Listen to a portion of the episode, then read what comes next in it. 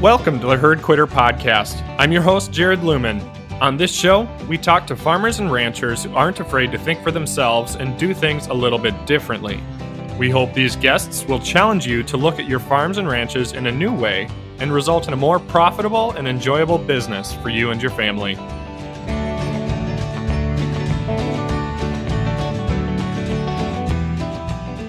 Welcome back to the Herd Quitter Podcast. Today's guest is Matthew Menke, a rancher from Texas. And what he really does is focus on being a profitable rancher, even if that means doing things a little differently or having a little uh, cows that maybe look a little differently. And we're going to talk a little bit about that and what he's doing down at his place here today. But Matthew, I really appreciate you joining me today and, and welcome to the Herd Quitter podcast. Thanks for having me, Jared. Yeah. Yeah, you bet. So maybe just as a way to get us started, uh, tell me a little bit about where your operation is today you know your context to your your your location and, and what you do and enterprise mix that you've got down at uh, at your business. We are located 50 miles northwest of houston texas. We're about 80 miles from the gulf of mexico. Hot humid environment long growing season. We get about 45 inches of rainfall on average as I've heard many people say before, average is just a setting on a dryer, or normal is just a setting on a dryer. I like Year that. is the difference.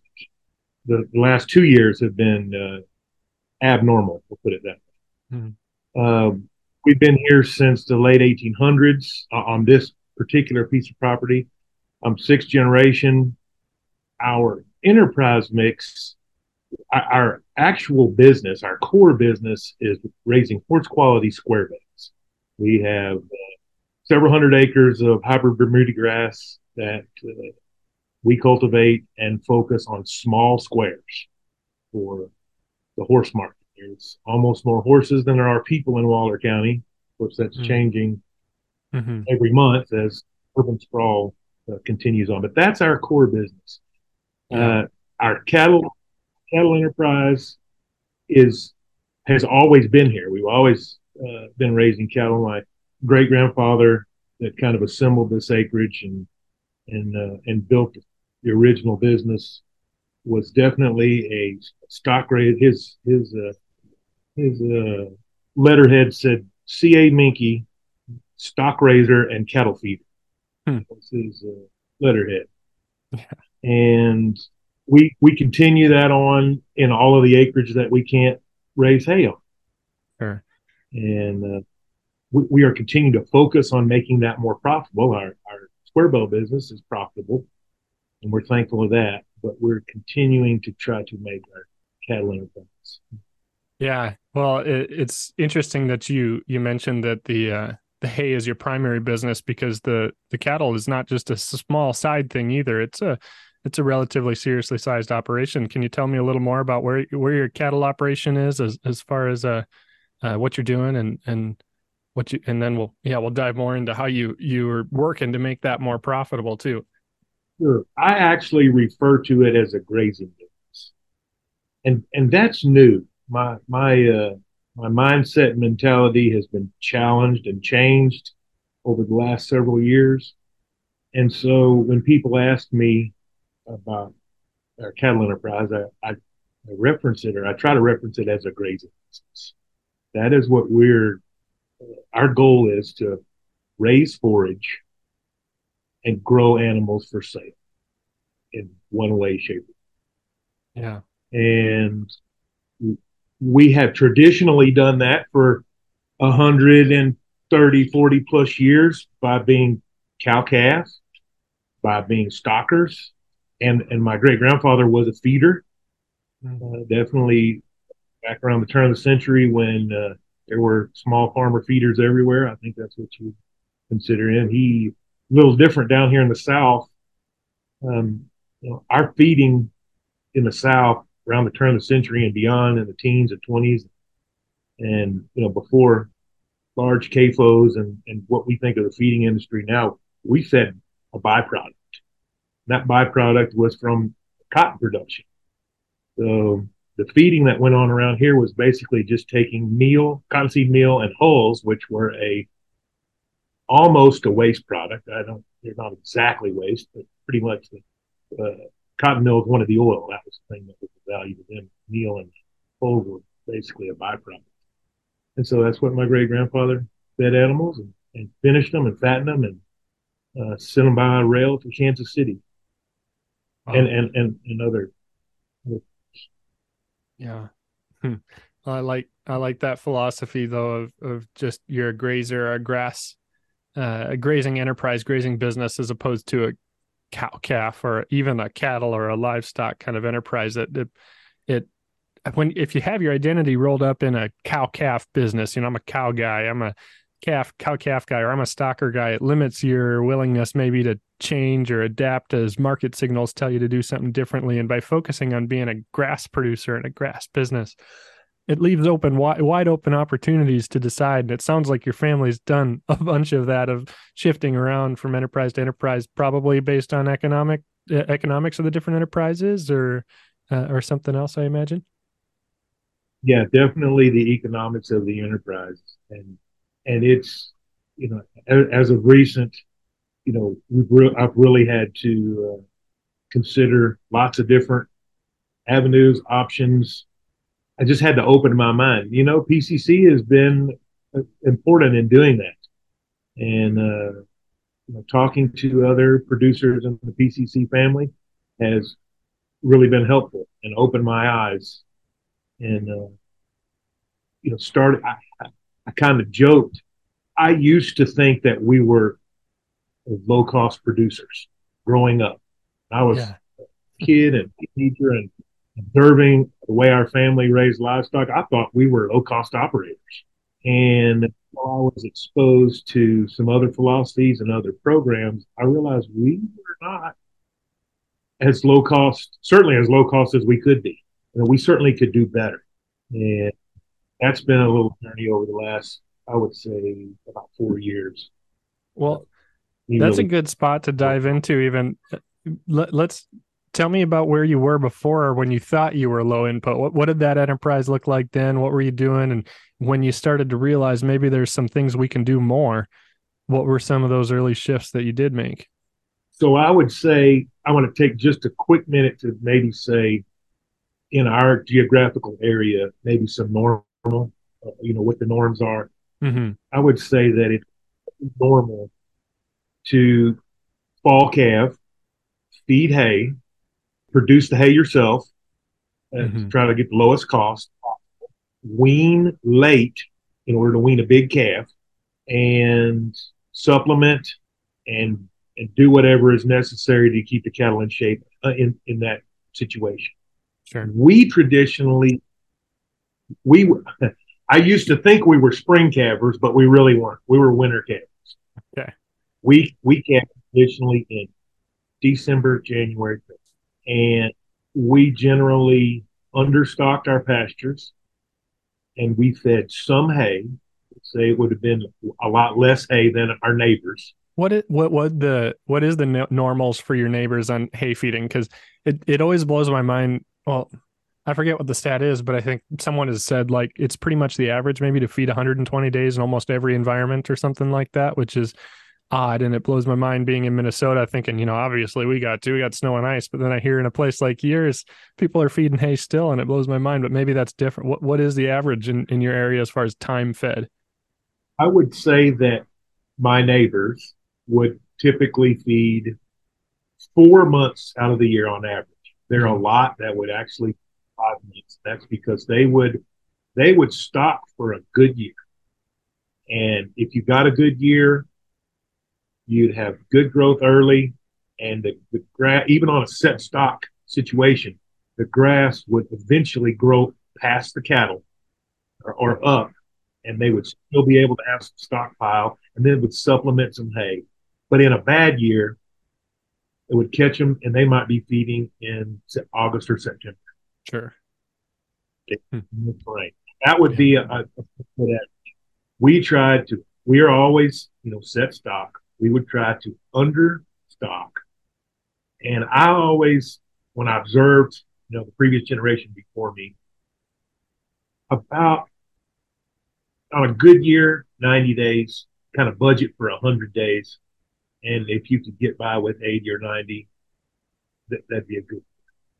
And and then there'd be a protein supplement that would go along with that to to, to balance out the stockpile. And the, the the main thing though was calving in wintertime, and the object would be to wean the cattle in October so they had a couple of months to be dry and maybe gain a little body condition. But then you would ask them to have that calf, and even though you'd be feeding them, they would have to nurse that calf in the two worst months of the year, mm-hmm. which for us, maybe January and February. Then you mm-hmm. turn the bulls out on March 1st. Hmm. Yeah. And hope the cattle were still in good enough body condition to, to breed. Sure. And, and that was a tradition that started down here when there was a, when the screw worms were really uh, uh, prevalent, even back in the 30s, 40s.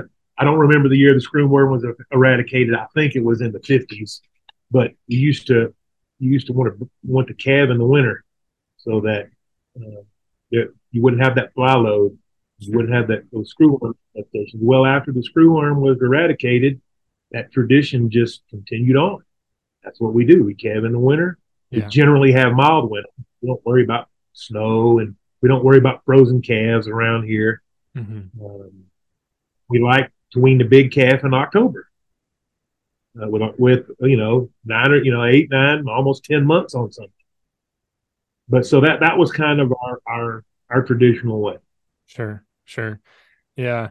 Well, that's that sounds like what I guess I'm used to hearing for sure. Like whether it's from the the screw worm, I guess I hadn't heard specifically that people were calving earlier for the screw worm. That's an interesting. I, I assume that the move towards earlier calving has always been just out of a desire to get a larger weaning weight in the fall. We're going to sell at the same time, so we'll do it for the larger weaning weight. And there's probably a combination of both. But I wonder. You mentioned most people are fall calvers, and so you know, is that extra 120, 150 days of feed? Is that as much because of their calving and lactating in the off season as much as it is from a lack of forage, or is it just a lack of quality feed when they needed it, so they have to supplement? Ask me that question one more time. Sure. So sorry if I kind of rambled, but I, I, I guess I'm kind of just wondering. You mentioned like most people are feeding for you know four to five months, and I thought I heard you say that most are average, you know, fall calvers. And I guess I don't know your environment. I imagine that at least up here, the winter is kind of the dormant season. So their cows are lactating in the time when there's maybe a, not an abundance of high quality feed. Even if there is adequate feed, it's not enough quality to maintain a lactating cow and a growing calf. So they have to supplement whether they're out of feed or not. It's kind of just a calving season uh, and kind of a, a nutrient requirement demand that you feed more at that time of year. Yeah. I'm going to give an opinion, and someone that hears this podcast that's from my area might disagree with me, or they, but I'm going to give an opinion. I think it is actually rooted in uh, traditionally down here in the spring and summer. You know, we can get excess of forage.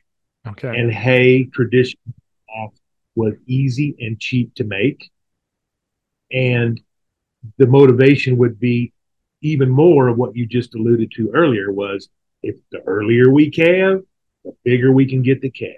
Mm-hmm. And we can we can have a nice mild time of the year in the fall. Yeah. Hay is easy to bale, it's cheap. And you know, again, we're kind of looking at traditions that were started 30, 40, and 50 now years ago. Yeah. yeah. That are just continuing on. Yeah. Um, even though the economic uh, ramifications have certainly changed. Our labor costs, our fuel, all the things that we, we we talk about, and we don't need to, you know, rehash. Yeah. But I would that's my opinion as to why a lot of people are fall calvers. Sure. We were winter calvers because we didn't want to feed as much hay, but we still wanted to calve in when we didn't have that fly load, didn't have that screw worm issue and and then again, even after that was eradicated, I, I think that that uh, that tradition just kind of continued on. Yeah, and I think there's another part of it too. As I've been uh, as I've been making changes, I have you know, in, and in a way, upsetting the apple cart when the apples are all rolling around. they they sometimes get a little hard to pick up. Mm-hmm. Uh, we we here have always, when I say always, I say, you know, since the turn of the last century, have uh, been crossbreeding with Bos Indicus cattle, uh, and and also once we got away from the indigenous cattle, we had Herefords and and Bos Indicus cattle, Mm-hmm. and you know, needing the heat tolerance, insect and disease resistance, and, and all of those uh, qualities from Bos Indicus cattle that we really needed. That also comes along with actually trying to remember where I was driving with that. Oh, yeah. So if you have if you've got crossbred cattle, but you have Hereford bulls, and particularly later over the last 30 and 40 years, we went to crossbreeding with Angus bulls. Mm-hmm. Bulls need to be breeding in the springtime of the year when the temperatures are mild. Sure. A black bull in July in our environment is is is handicapped. He is he, he is he's handicapped, and we we we used to kind of uh, used to kind of uh, I, I don't want to call it a joke, but it was just kind of a a thing we used to say. Why do we need to pull the bulls? You know, we turn them out in March. Sure. Say, oh, we have a 90 day calving season. Well, why do we need to pull them? They're not doing anything Yeah. after June 30th. They're, so let's just leave them. It's just a hassle. So breeding in March, April, May Yeah. for December, January, February calving. Sure. Yeah. No, that makes sense. Uh, you mentioned their your opinions, but they all seem pretty logical to me. But yeah, I was just interested in you know the it just got me thinking. I, I think you were really spot on with talking about the the tradition and why people are just doing what made sense. They continue to do what they've always done, and at one point it made a lot of sense.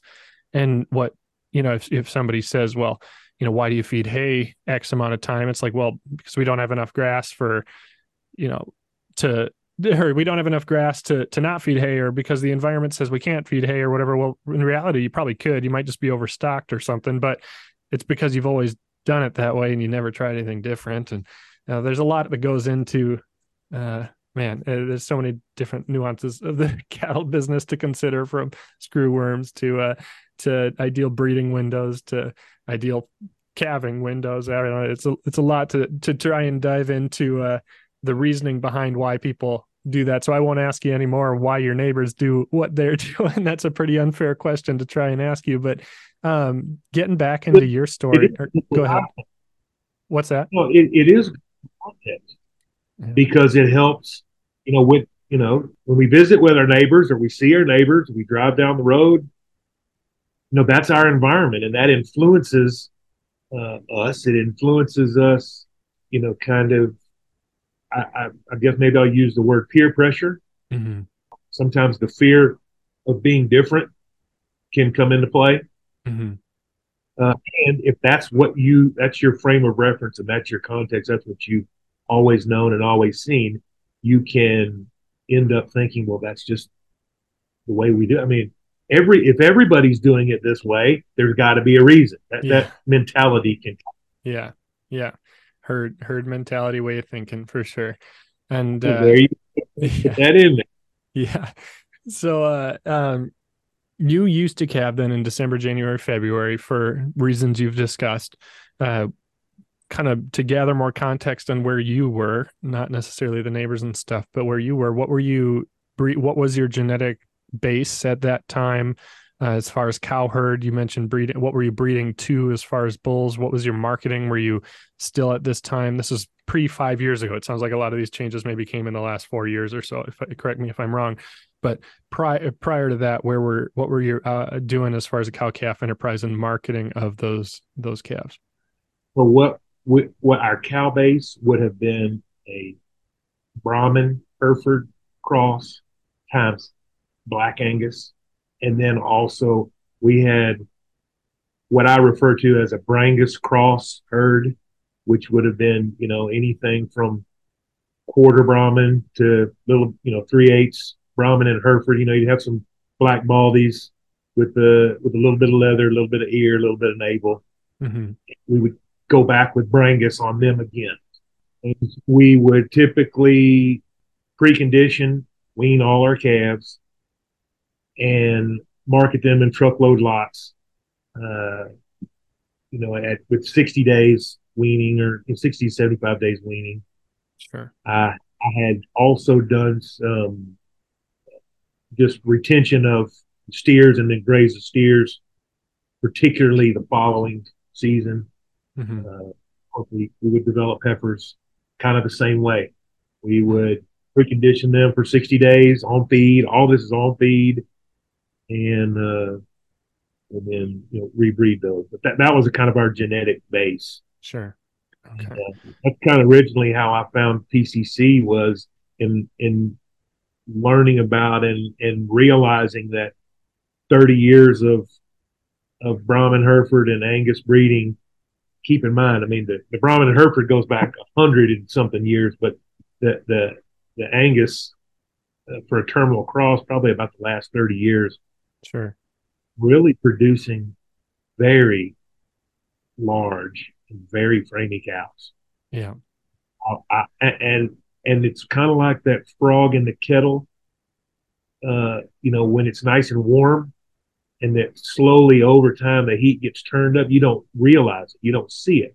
Yeah. I'm 47 years old and I've been watching these cattle since I was seven. You know, I mean, just use that for example, paying attention for 40 years. Mm-hmm. And, and it was so slow, I didn't realize how big the cattle were. And, and then in doing the investigation and learning about more efficient cows and frame size and, and cow weight mm-hmm. being factor of that, I, I said, you know, we need to try to reduce the frame size on these females. Mm-hmm.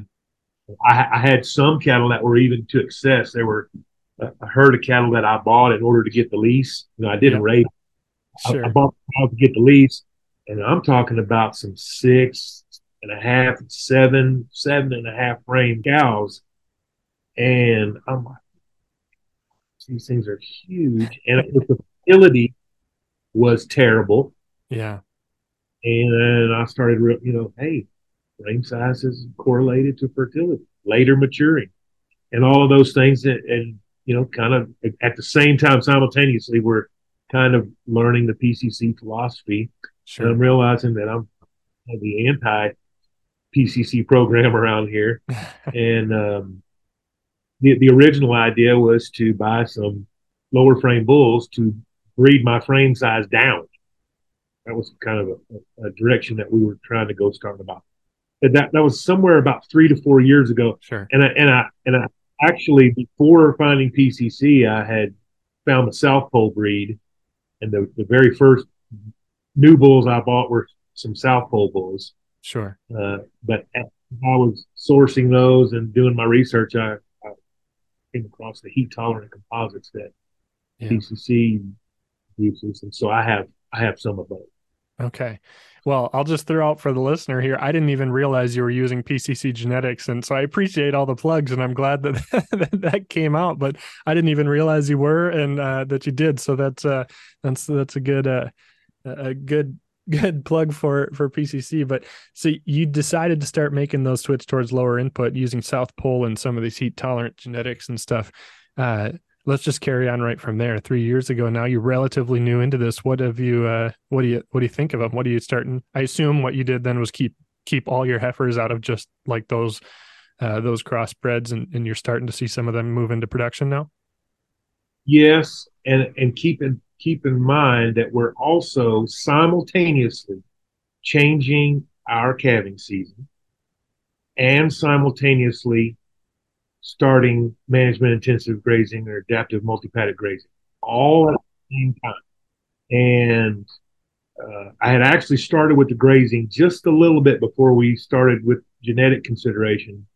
And so I was learning about learning about electric fence, learning about wire training cattle and being able to utilize different areas of my pasture differently. You know, went to a soil health academy in 2021 one, and that definitely spurred me on to to get more intensive and and, and make a significant ranch investment mm-hmm. in water and fence development. Went to a ranching for profit in late 2022. Continue to just reinforce that this is a, this is kind of a big storm that's coming from four or five different directions. Back backing up to your original question, we're changing the genetics. We're also changing the calving season, yeah. and trying to do more intensive grazing all at the same time. Yeah. And I, I hate to admit this, but it was a huge wreck. Really? But it was a wonderful learning experience. It's easy to talk about it now that I think I'm on the backside of it. Sure. I I also learned about how unadapted. Well, that's that's actually. Well, I would still say that. I had a lot of unadapted animals. I had a lot of animals that did not respond very well. I had a lot of animals that did. There were some early successes that were were really helpful. One of them was changing that calving season. Okay. Changing that calving season from calving in December, January, and I started to do a March, April. And I, I actually uh, remember discussing with Kit about this at, at a sale, kind of throwing this out there, and you know him him telling me you need a calve in May, and I said I get it, but I'm not sure. I, I had to I, I, really struggled with what the correct month the calve was in because mm-hmm. we are in a southern environment. We have fewer frost that you know we have more frost free days, and our grass comes out earlier in the year in general. Yeah. So I just said, I'm going to try March 1st, see what happens. And I also sat and asked myself, Matthew, what are the two most difficult months of the year for the cow? Mm-hmm.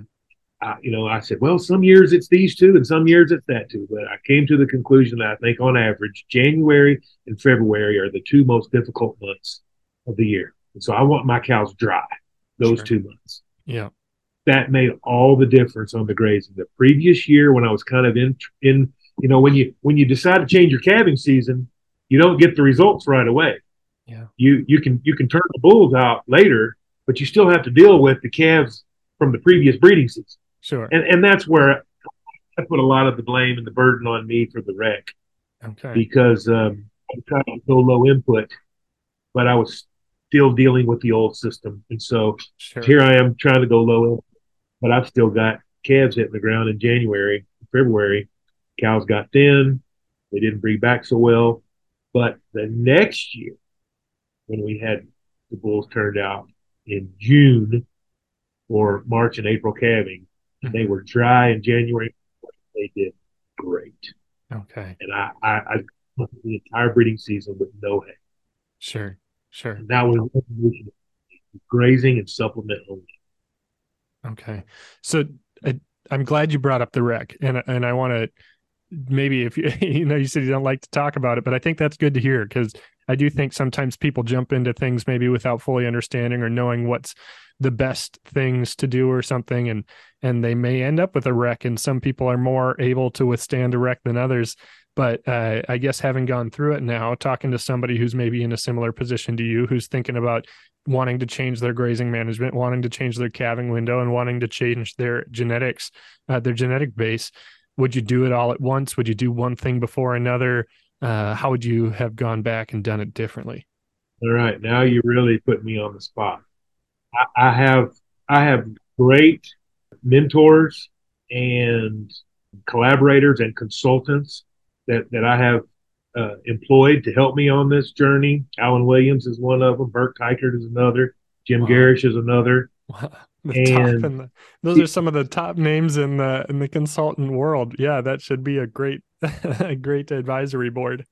This is nothing negative about Burke.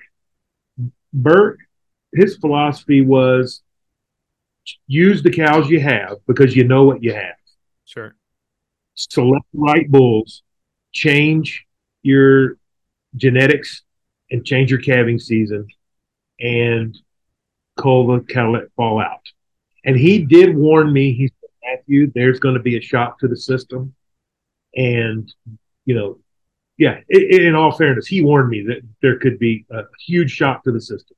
And sure. again, I I also think part of this was was my mismanagement. If I you asked if I had it to do over again. Yeah, that's what I want to hear. Well, and yeah. Knowing what I know now, I believe I would have sold the whole cow herd and bought a different. Sure. And, and that that might rub others, and they might disagree with me. But you know, I now I've got the hindsight, and and and in essence, Jared, that's what's happened. you know, I've kind of called myself out of business. Yeah. And in some ways, I think it's good. It's a tuition that you have to pay of learning. And also, it's accelerated the change. Mm-hmm. Yeah. I do have cattle that have made it through the shock and have survived and have bred back and are producing. A hand, not a lot, but, but a handful. Yeah. Happy. I, I'm keeping, I want their genetics in my herd, but I've had to shift and change, and I've had to find uh, a source for more adapted, a cattle that are adapted to my environment. And I've also learned a lot about my environment and 15 or 20 lessons we may not have time to go through. No. But well, that, that was the question. Did question adequately? Yes. No, that's that's good to know. And and the the selling the cow herd thing too. I'm wondering if you experienced that from a financial perspective. Obviously, there was a fallout, and that's a pretty big financial hit. But uh, I was asked this question, kind of a similar question recently on moving cow herd, and uh, and and I thought to an example that someone gave me from here in Minnesota who went from a like a February calving to a May calving herd, and and they made the decision to just hold that herd back three or four months. And what they essentially did was depreciate their cows by several hundred dollars per cow because cows calving in January, February, March are more ideal to most cow calf producers than the ones calving in May, which are undervalued to those earlier calving cows. And so they not only maybe had, I don't think they had the the the shock to the cows and the, maybe the fertility issues that or the breed back issues that it sounds like your your cattle had in your environment, but they had a pretty big financial hit. Uh, and just the loss of value, they would have been better off selling those overvalued early calving cows and buying back, even if they were the same type and not the right type yet, but buying back a later calving cow uh, just for the value difference there. I would agree with that scenario you just put forward. I would also say, and again, this is my opinion, in my market, there are not enough discriminating buyers. When you can around here, if you go to sell barn, uh, or just you know even maybe buying some cattle in the country, when the calving season is, to me, doesn't make as big a difference as it does in other parts of the country. Okay. okay. And maybe because of our long growing season, and you know, definitely a, a, a bred cow is worth more than an open cow, mm-hmm. for sure someone's not necessarily going to pay you uh, a premium for a long bred cow versus a short bred cow, you know, because of their particular calvings. That's what I've observed over sure. years of just observing a barn and you know female sales, country sales around here. Sure. But but I would say, and I and and this this is my opinion about why a lot of the cattle fell out I was counting on, you know, because you think, okay, well, they're no, they're used to calving in December, and then we want them to breed back in March. Well, now in the new system, they're going to get all the way to June before we ask them to get bred. Yeah. So they're going to have the best raising of the year. Yeah. And that was my that was my thought process. But I am convinced that that additional nutrition, and that additional you know, good grazing that yeah. that cow got and that extra. I think she gives most of it to the cow. Okay. She doesn't give it to herself. If sure. you've pulled a cow down in the winter, which I did because I, had calves, you know, I had wet cows in the two worst months of the year, and I and I I fed like normal. I didn't I didn't feed anymore, and then when the good grazing came, the cows did not increase in body condition. They gave it to their calf. Sure. And they were not. Hmm.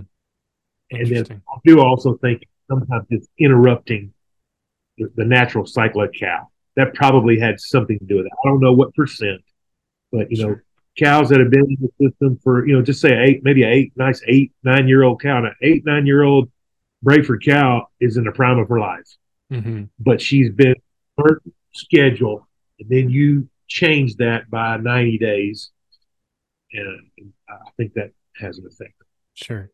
So, uh, just to clarify, then going back, what you would probably do, or what you might advise someone in a similar situation, would be to uh, to sell and, and look for the right type of cow to replace her with from the start, not try to transition an existing herd to a different type of cattle through you know, genetic changes, but you'd rather just kind of jump to the, the finished project if you can find the cows. Yes. Or if I had it to do over again, that first year, I would have fed those cows and said, look, is the price of changing. I am th- those cattle starting in uh, November, December, forage quality going down. We're going to feed you, girls, and we're going to keep you in excellent body condition with your calf, not let you lose any condition over this winter. Then we're going to get you transition. Then next winter is when we're going to put the pressure. Sure. Yeah. That would be the only other avenue I would. I don't want to use the word baby, but yeah. you just got to give the cow what she needs. Yeah. You got to give her what she needs and help her through that transition. Yeah.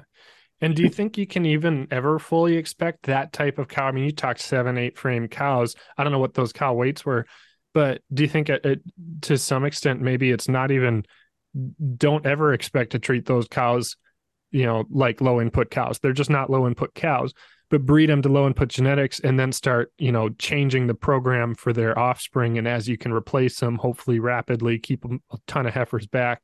You know, it's treat it's maybe start treating those next females, the next uh, in line a little differently, or or do you think that you can actually in time change those cows program as well? I'm, I'm sure there's a percentage. There's a percentage that you cannot change. Yeah. And then I think there is a percentage that you can change. Sure. In general, those large frame, high maintenance cows, and, and, and again, we saw the trends. The cattle that were from our herd and that we raised under quote unquote what we thought was a low input system, mm-hmm. they fared better and the cattle that I bought to get the lease, they fell out at a higher rate. Yeah, sure. So in general, yeah. Yeah. Larger frame cow fell out fast. Okay. Okay. No. Yeah, and and I'm just curious, thinking through kind of the economics of this again. Is there anything different too in that? You know, obviously you get it. Well, like to your point about ba- and not babying them, but you know, give them what they need. You take a pretty big economic hit moving a bred cow to an open cow and then trying to you know sell an open cow that's a pretty big depreciation loss as opposed to you know just keeping them bred even if it costs you a little more and moving them down the line as a bred cow you can still yeah. sell them but you, you don't take quite the financial hit and i would also if i would have done it different i don't know if it would have made well you know it might have made a difference i stuck to a strict 60 day breeding season sure and what i probably should have done was uh, followed Burke's advice and done long breeding season, short calving season. Yeah. Just left the bulls out there. Mm-hmm. And then take the late breeding cows and and market them. Yeah. And, and and of course, here's hindsight 2020. So then, uh, you know how, how this deal worked out when we when we palpated in October and had all these open cows. I actually made a deal with a buyer. They were they were middle aged cows. They, yeah. they, they, they didn't need to go to the backer. Mm-hmm.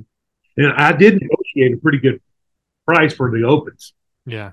He took them in October, turned a bull out with them, 90% conception. Yep. They all bred. Uh, and, and, and it got them out of my, out of, out of my system and, you know, made room for replacements. Yep. Yep. No, eh, well, that's that's a great point too. Is eh, especially like you mentioned, if the calving, the date of calving doesn't affect price so much, there's no reason you couldn't alternative, you know, have turned the bulls out yourself and sold them as bred a couple months later or something if you had the grass or whatnot. But I I couldn't because I did not have the forage. Sure. If I would have had the forage, I would have kept them. Yeah. turned them into fall but I just didn't have forage and I was not going to feed them. That was also yeah. during that time where I was really, I was going hardcore on grazing, yeah. and I'm like, I'm going to think we're gonna we're gonna keep the number of cows that we can graze, not feed hay, mm-hmm. and so I sold these. Sure. Yep. Makes sense. And I, I appreciate you indulging me on your, you know, like your uh, kind of if you could do it again because obviously you can't but there's a lot of people out there listening who might be in that stage and i think there's value to you know reflecting on on past mistakes or learning ex- learning opportunities is uh, is the the good term to call it. So i appreciate you you following that that trail uh, trail with me uh, for a little bit. Benefit from the tuition that i paid be, yes. I'd be happy for, for them to to benefit because that would be two of us or yeah. three of us or however many. Yeah. And again, yeah. I qualify by saying this this was my environment, my genetics. Yeah. By no means is this a blanket statement mm-hmm. for anyone and everyone. Yeah. No, no, that's that's exactly that's exactly right. And yeah there's there's going to be changes to everybody's context but uh but i appreciate you sharing that um I'm trying to decide if i want to jump into one of these other things changes you made or uh or stay on the genetic line a little bit. We'll just stay i guess on this trail for a little bit longer here before i jump into your grazing management uh that i want to talk about. But what have you seen since then then i guess as far as you're now three years you should have some calves on the ground from calves, uh, like from you know your your crossbred to a, to a low input South Pole or PCC type genetic, you should have some, you know, some offspring. You're starting to see results from that. What have you What have you found? So we have seen that, and keep in mind that we, in essence, have two herds. We have what we call the main mob, which is all of the cows, regardless of age, and all of the replacement heifers, the H1s. Mm-hmm. They graze together. And I have a then I have another herd that is set stock. Okay. It, it's just a, what I call the conventional herd set stock, but still bred the same bulls. Sure. Uh, our conventional set stock herd um, has a, probably some of my best soil, best ground. Even though it's a, it's a lease property, it's got good soil, good grazing, good shade, good water, mm-hmm. uh, and I and I keep it relatively understocked for set stock. Okay. I do feed hay in the winter, but it's very minimal, and I don't have to feed protein because there's enough enough volunteer winter annuals that balance my diet. All I have to really do over there is provide some additional dry matter in the form of you know nothing special hay.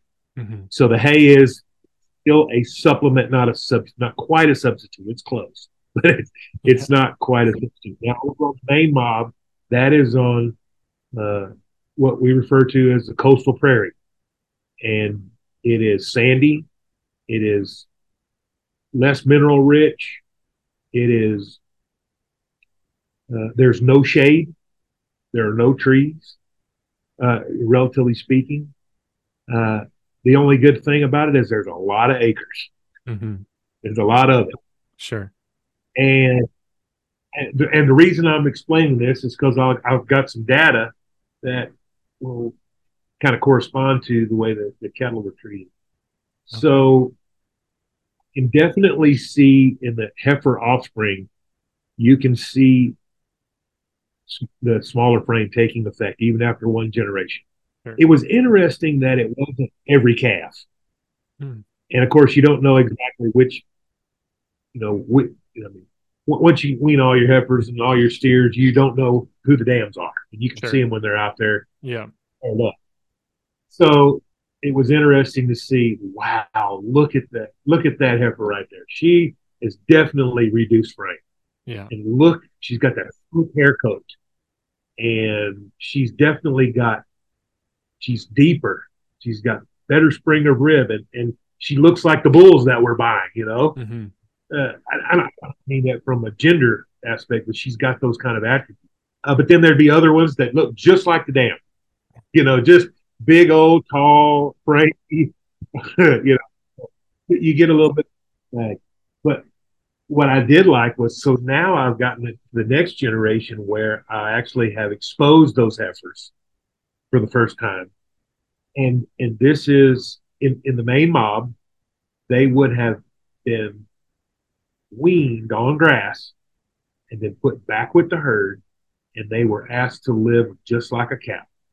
The, the heifer development was no hay, protein supplement, and we we supplement protein as per the manure.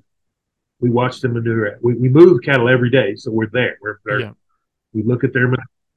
As the manure stacks, we add protein to bring it back.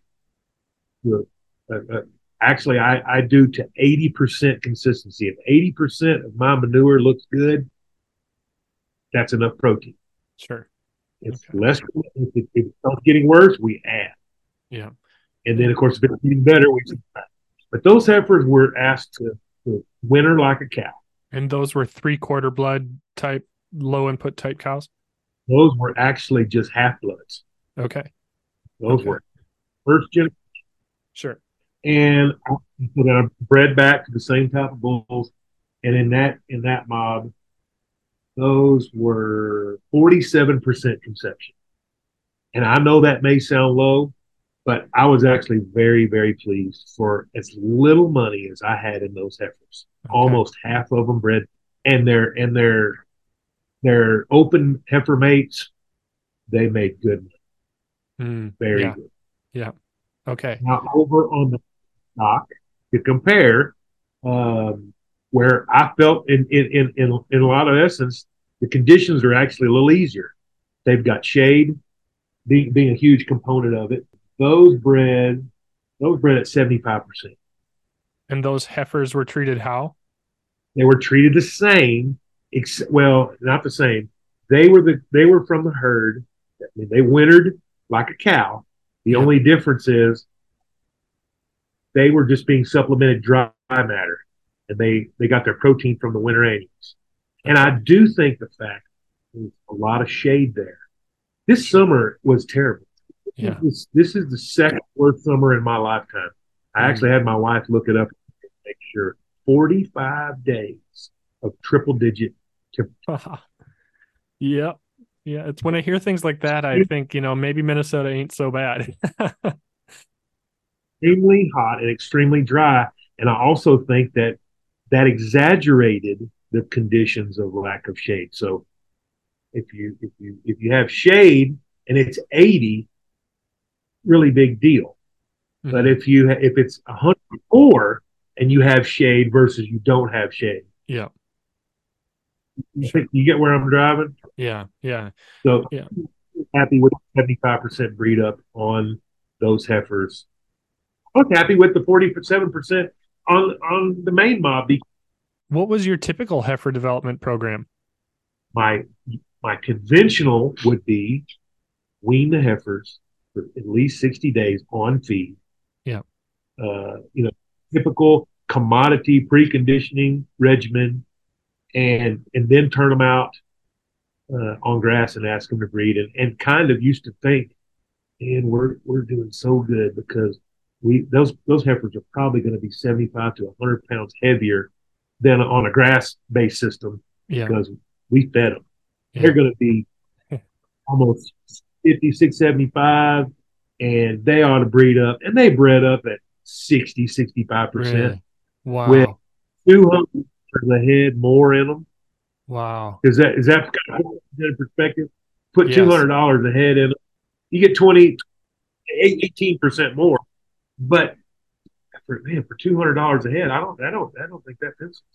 No, no, especially when you consider like that you, you put $200 a head Exactly. Yeah, you put two hundred dollars a head into one hundred percent of the heifers more, but only got an right. additional twelve or thirteen percent more bred. And if you if you attribute the cost of those one hundred percent of the herd just to the thirteen percent additional, you know, going from the forty seven to the sixty percent, you know, no way were those heifers profitable. You'd have been better off just selling those and and and keeping the ones that were bred. And uh, no, that that's uh that is very uh, interesting. And I think that, I mean, that's one of the, the coolest things of that model is when you can develop heifers so cheaply that they become a prop it's essentially just a profitable backgrounding model plus maybe a few of them turn into profitable heifers too you know? Yes. Do, do, do i want to do better? Yes. Do i think we're going to do better with more adaptive genetics? Yes i do. Mm-hmm. you know uh, what Allen Williams uh, says you know if you're getting more than 50 55% breed up on your heifers you're feeding them too much yeah. Yeah. You know? Yep. You may hear this and correct me and say, no, I said 60%, but you get the point. It's, it's yes. somewhere in. Yep. Uh, exactly. Yeah. Yeah. No, and, and especially if did you give every heifer a chance, or did you uh, select heifers out of that group? Or yeah, I did not call one, even the smallest heifer. So, so there were there were a lot of heifers in there that were late born yeah. that were probably never going to breed. That's yeah. included. No, exactly. I mean, this is kind of getting in a little bit more detail, but I think that also the reason why I had such a better breed up on the conventional versus the my main mob is the protein supplement. Mm. So we we we supplement protein with cottonseed cubes, mm-hmm. and we feed three times a week, Monday, Wednesday, Friday. And although I had calculated the weight of the cows, and the weight of the yearling heifers and so many pounds per head per day, and I was adjusting based on manure. I still think that there is a factor of competition for the supplement. And a, a grown middle aged cow is going to be able to compete more for those those laying on the ground. And I think that that group of heifers was probably shorted protein, not because I didn't provide it. They were not able to compete with the cows. Whereas over in the conventional, they were grazing their protein and always available. And those those heifers just they they were 50 to 100 pounds heavier. They were slick. They looked better in the winter, and of course they looked better in the spring. And and they bred up. So here's how I plan on fixing that for this next grazing season. I'm leaving the main mob. I'm leaving the protein supplement of cottonseed cubes. We're going to try apple cider vinegar, and I'm dosing it in their water so that every equal access all the time because they're in essence drinking their stuff. Yeah, well, that'll be interesting to see how that goes up uh, or how that affects things, and how you you know these bred heifers now, their offspring will be seventy five percent uh, this type of low input uh, genetics. It'll it'll be interesting to see how this progresses. It's cool to to catch you here at the beginning of this trial, and we'll have to for sure have you come on again and kind of update us and follow the journey as you experience uh, what this looks like on, on your ranch. It's it's pretty cool. Um, man, you know, we're coming up on an hour already here. Uh, it's always interesting figuring out where to go from here because I want to dive into your grazing management. And I'm wondering if we should even just do another one, but let's let's just go there. Let's dive into your grazing management a little bit. You talked about your calving window. Go ahead. Sorry, Matthew. Oh, I just said you go right ahead. I've got plenty of time. Okay. Yeah. Well, let's let's do that then. Uh, into your grazing management changes uh, that before we dive into Matthew's grazing management changes, I want to give a quick shout out to Barn to Door. Barn to Door is an all in one solution for farmers selling direct to consumer. My wife and I actually began using them now over three years ago, and it makes it easy for us to manage all of our direct sales both online and in person. Barn to Door has helped us to increase our sales for our farm business, and if you are looking to build a successful farm business with best in class training and support, I'd encourage you to check out Barn to Door. You can go to www.barntodoor.com forward slash herdquitter, where you can learn more about our success. And if you choose to sign up, you'll get access to a free academy session, and that's a $99 value. Again, that's www.barntodoor.com forward slash herdquitter. And you can find that link in the show notes to this episode. But now we'll dive back into our conversation with Matthew and learn a little bit more about his grazing management changes that you've made over the last four years as well. What did you what did what did you start with? What have you come to? What works? What doesn't? What do you yeah, what are you learning? We started by learning about electric fence and I originally used it to graze some of my hay fields. Like at the end of the year, they really weren't good enough to to make hay, you know, for a last cutting. Sure. It was kind of like a half a cutting. Yeah. I didn't want to run the equipment over. Said, well, we can utilize this forage. And so we set up polywire and we got got some water out there, kind of all temporary kind of stuff. And I certainly learned a lot about the wrong way to graze animals, uh, which was well, you put them in a paddock and you just go out there and when you think they've eaten enough, move them. Yeah. And then and then you put them in there and then oh, I, I say they've eaten enough and you move them again. But that was more about learning how to get them to respect hot wire, learning that we could move them. That very quickly, as we were building out our grazing units, uh, turned into more intensive management, uh, getting some single strand high tensile, uh, making some what I, what we we call them corridors. So like on our on our grazing units, if you'll just imagine a rectangle, they're they're not perfect rectangles, but it, the listener yeah. will just be able to say it's sure. single strand hot wire right down the middle and a two inch water line right down the middle, and there's a mm-hmm. water point every five. Then then we went every five hundred. Is that right? Yeah, every five hundred feet, wherever there's a water point, we have a single strand going perpendicular, creating what we call main divisions. So on average, those divisions are anywhere from 12 to 18 acres. Then we would subdivide with poly, depending on where and the size of the mob. We could either we can cut them in half, we can cut them in thirds, we can cut them in fourths. And that all kind of coincided with that year I was telling you about, where we finally had dry cows in the winter, and we were able to hone in exactly how much we needed to allocate them for a day. And we got in the rhythm of daily moves, and the cattle really responded well, and they got used to moving, and we got paddock size worked out correctly. We're supplementing, and we wintered those cows very effectively and very cheaply. I actually had in February, the first week of February, I had two different people come out to help me body condition score the cows mm-hmm. because you kind of need a third party. If you own the cows and you're looking at them, you're probably going to call them a, a, half or a body condition score better than they really are sure. just because they're your cows. Get yeah. somebody else out there. And, and we all agreed that we had wintered those cows and they were all in a body condition score of five. Wow. I, I took that as a as a success. Yeah. And and we just continue to try to hone that in. We're continuing to try to increase our density. We're still learning about what to do during the growing season. I actually think it's easier in the dormant season here sure. to, for learning because once yeah. the grass is dormant, I'm not particularly worried about rest. Sure. I, I, I don't want to take it all the way to the ground. Yeah. But I want cattle to consume as much of that dry matter as possible. We'll supplement them protein and just maintain their body. And usually, if you go through three or four days, you can guess at paddock size, mm-hmm. you know, and then three or four you can have it honed in and go, okay, this is where we need to be on paddock size. Now let's build out some paddocks and let's let's roll. Let's, yeah. let's rotate. Sure. The challenge is doing grazing season. yeah. Yeah. Yes. Yeah. No, for sure. I'm I'm curious. So if I'm understanding you right, so yeah, you've got these essentially semi-permanent, like you're not moving these fences, really, uh, 18 roughly acre paddocks, um, and then you subdivide those further, and they back graze to water over over that. Well, how, what's the time roughly? How often are you moving?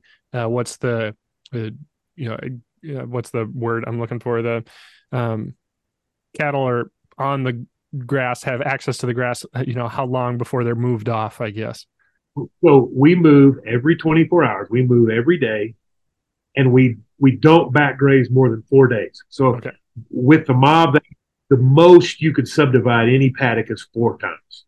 A lot of them are some of them are just two. Sure. So so the back grazing gets more than four days. Okay. Okay. That that's uh that's helpful. And then i'm i'm always curious uh, people beginning this i've heard of and i've seen places where some folks are you know super heavy on the infrastructure the permanent infrastructure and they say they go back and they wish gosh i wish i had maybe just you know did a couple of these main raceways with with wire and, and everything else i do with poly. Or some people who do everything entirely with poly almost and and portable water line and you know different levels of wish you know of, of investment into infrastructure and everybody has a different maybe perspective on what's best. Uh, having done what you did i like your kind of you got your semi-permanent larger paddocks that you subdivide with poly but what was your thought? Was that approximately right? Do you wish you had gone further with more permanent? Do you wish you had backed off on the permanent and done more with poly for more adaptability? Where, where do you fall in that?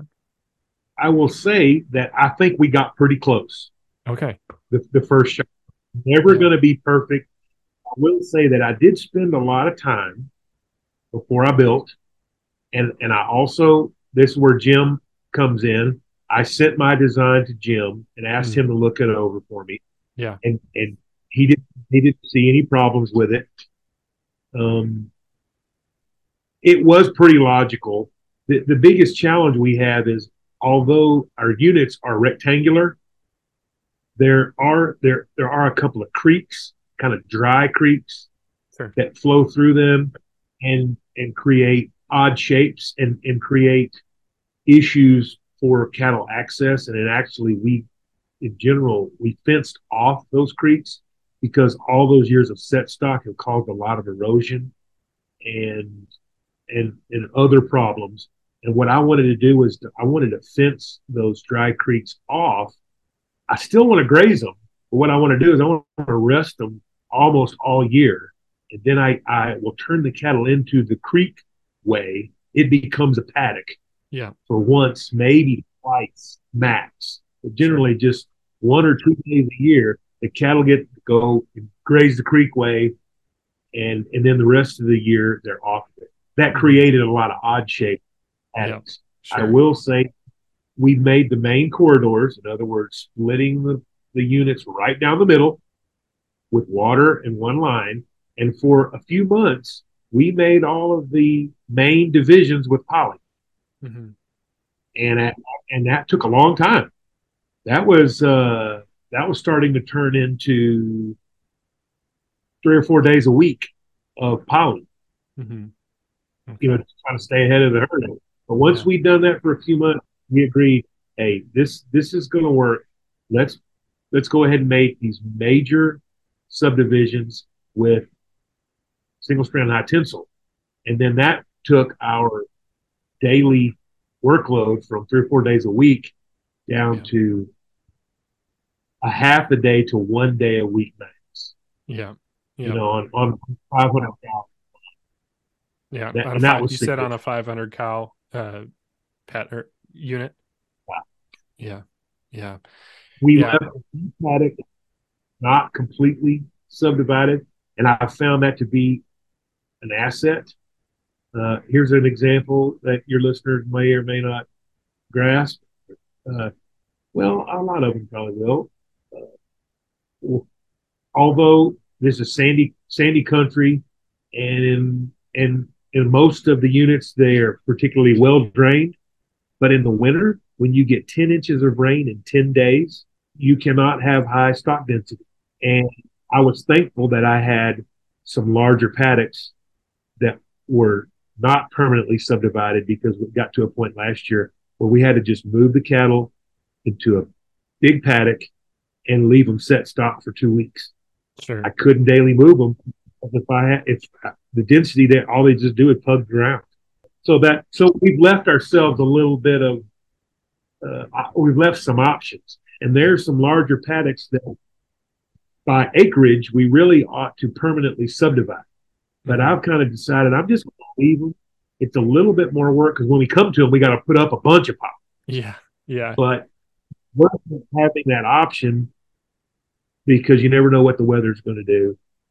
Yeah, I like that. I think one of the biggest challenges I feel like well, there's not this challenge, but it's it's a balancing act of figuring out, you know, how much adaptability do I want while also limiting how much workload do you want? Because you know guys like Allen and they talk about a lot is maximum adaptability. You want as much adaptability as possible so you can manage everything differently based on the exact context of that particular year, weather pattern, soil type. You know that's great, and I agree that in an optimum world is probably perfect.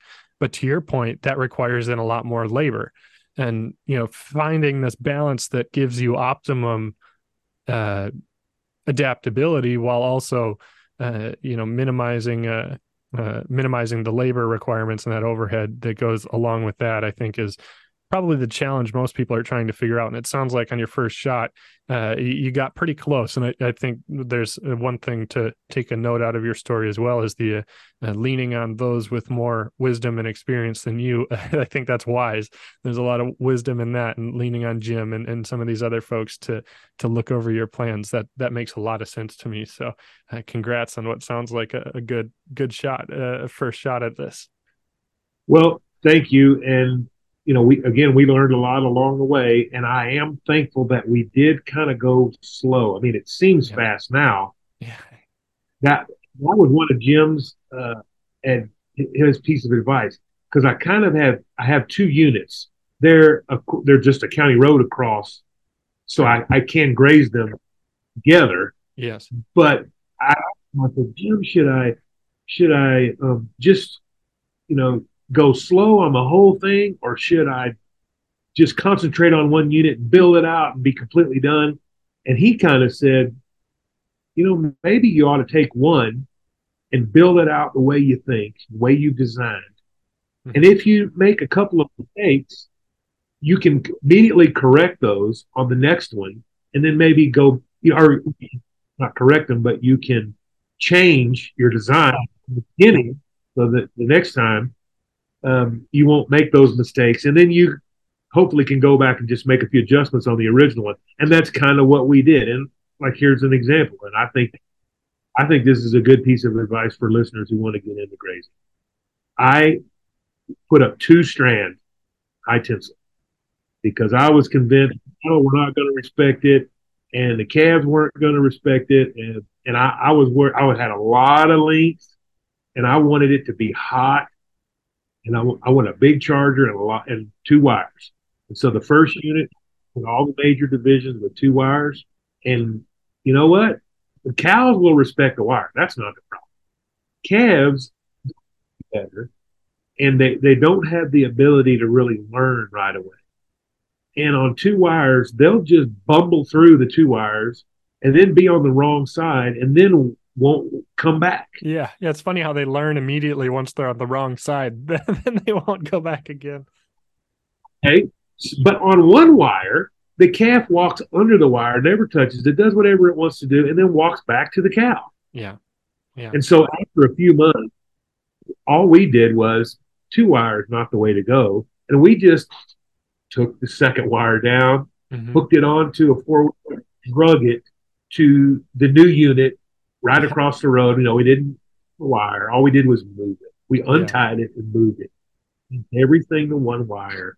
And it's worked out so much better. The only place we have more than one wire is a few uh, a few stretches of fence that are kind of leading up to the corral. Sure. I go I go to three wire. I yeah. think two wire is almost if you go three wire and put your posts a little closer together, it's just a visual thing. The cattle can see it and when you're getting a little tighter and maybe got a little more pressure leading up to the corral, it keeps the calves maybe from bumbling through and getting on the wrong side, or it certainly reduces. That's that's great advice. I like that, and I think it makes a lot of sense. I the the the other kind of cool thing about one wire too is almost I don't know. It's kind of like giving your calves the opportunity to creep feed a little bit as well. If you've got somewhat of a high stock density grazing situation, the calves can get ahead and not have to do competing with those cows. It's kind of like a leader follower scenario almost where the calves can get up and eat the good stuff and the cows are, you know, competing with each other in the paddock behind. That is exactly what happens. Mm. We call it front graze. The calves will learn to front graze, and I am perfectly happy with them my goal is to get a grass, I mean, to get a calf off milk and on grass. I want my calves to be grazing and gaining weight from grass and just let that milk be a supplement, not not their diet. and they certainly will. And I'll also say that uh, one wire gives you the ability to lift. You know, that was something we learned last summer.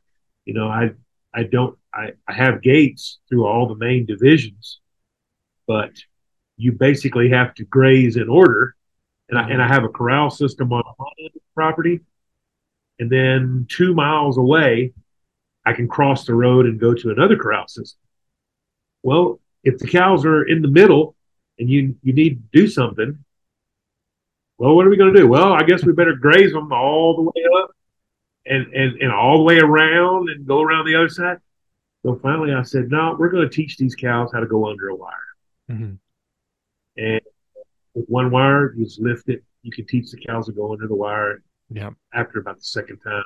Yeah. So I can cut, I can cut the corners and go directly where I want to go without having to put a hundred additional yeah. gates Yes. make a gate anywhere. Yep.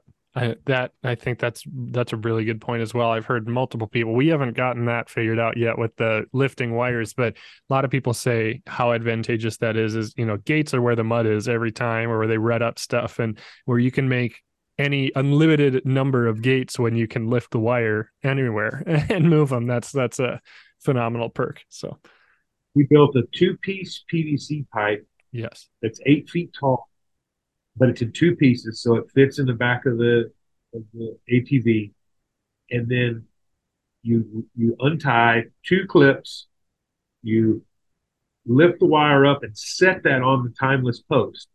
Okay. Timeless post is at 36. You've got eight, nine, you've got 11 feet high, and the, the width is 200 feet because our posts are 100 feet apart.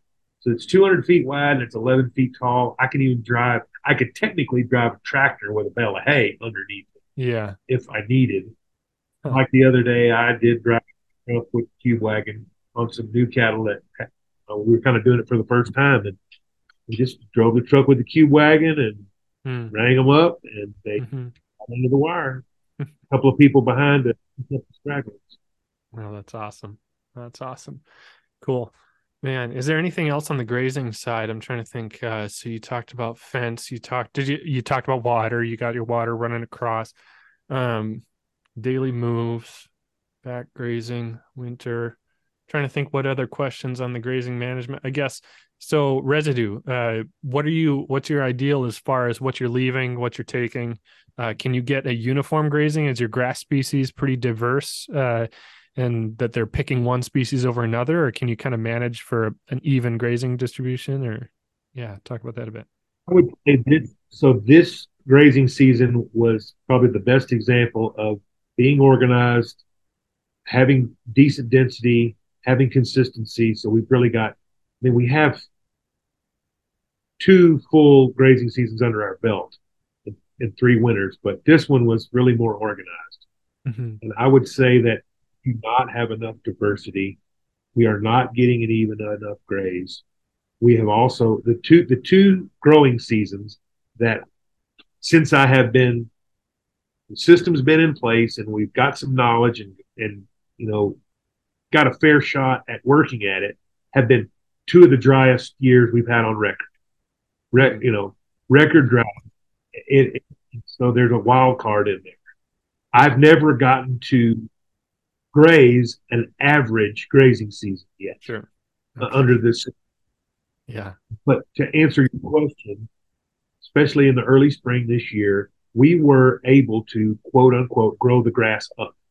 Okay. We have enough paddocks to provide anywhere from 50 to 60 days rest on the first first turn. And that was my goal was to graze fast starting in March mm-hmm. and still give about 50 days rest. And then I wanted to increase density, slow the cattle down, and get that density up closer to 75, 80,000 pounds. And then that actually uh, gives us uh, over 150 days rest, which is way more than we need. I, I actually didn't have quite enough cattle for an okay. average year this year. Sure. Good because we didn't have here. Uh, but to answer your question, we were able to graze the grass up on the sure. first rotation. Yeah. In other words, when I came back around, taller than it was when we were there the first time. Then the drought hit, and we just went in, kind of went into survival mode, and we slowed everything down. And I let them take it down probably to about four inches. Okay.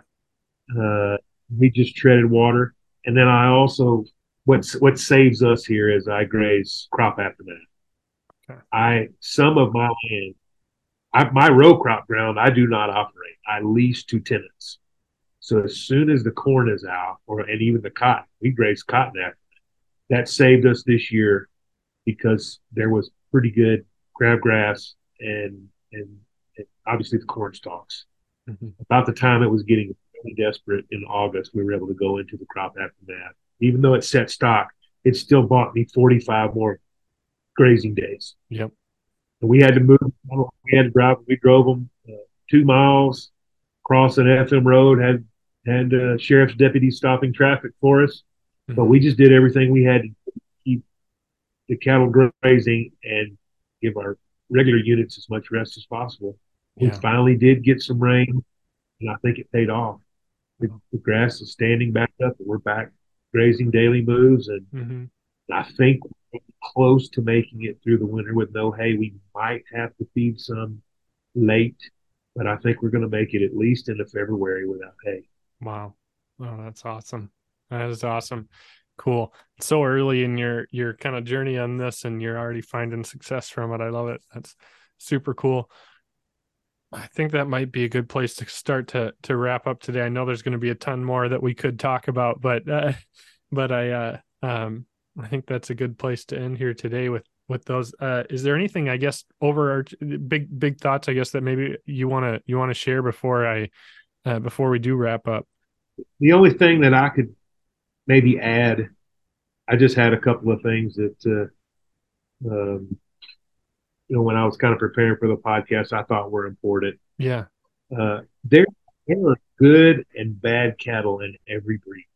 Mm, mm-hmm. I, I am not, and the more that I have, more I've learned, and the more I've observed, and the and the more I've really gotten uh, into this, I, I really believe that there are good and bad animals in every breed. There is no magic bullet. Yeah, now, I'm going to breed this breed and it, I'm going to get these kind of traits, and I'm going to I'm going to have this crossbreed. You've got to find the best animals, and you've got to find the cattle that are adapted to your zip code, yeah, your environment. And you've got to be able to assess and be objective about what your environment is, and and that's a lesson I'm learning. I i am coming to the realization that I have a little bit harsher environment in a little tougher environment than I thought I did. Sure. And that's part of the reason why we needing to change the, the, change the genetics and change the cattle and change the management and the epigenetics mm-hmm. that go along. And and I'll, I'll say this: what my what my goal is is to work in God's perfect system. Mm-hmm. God created the natural process for these yeah. animals and these plants to coexist. And we as humans, I feel, have uh, felt like we are smarter than God and that we know better. We have made changes over the decades to try to force these cattle and change these cattle and change these plants. And we just need to get back to uh, managing and grazing as close to that that natural process that God created I yeah. think that's where we're going to find best profit and our best uh, our best results all around for the soil, for the animals, and for us as owners and managers. Yeah, man, I can't disagree with you a bit on that. That's I, that's what I always think too when I look at it. It's like, man, God had it figured out. It's funny how we managed to mess things up. Why can't we do more of it? More like that. yeah, that's the key is to, to just to find out um, how we can mimic that that natural process. We have constraints today that our ancestors did not have. Yeah. This this land here, at the turn of the century, 19, the turn of the previous century, was still basically an open range situation and and private property rights and fences and uh, everything that I I completely hold dear about our American system. Everyone has their uh, right to own property and do with it as they will, but um, those fences yeah. have changed ecology yeah. and changed uh, the the natural habits and prevented animals from uh, doing what they could have if they were still quote unquote in the wild. Yeah, well, I agree, and that's where uh, now what people's idea of conservation.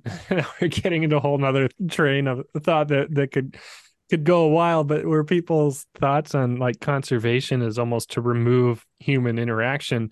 Well, it will never go back to where it was, like you said, because the biggest thing, roads and property lines, fences. You know, I have 340 acres contiguous track here on our home farm.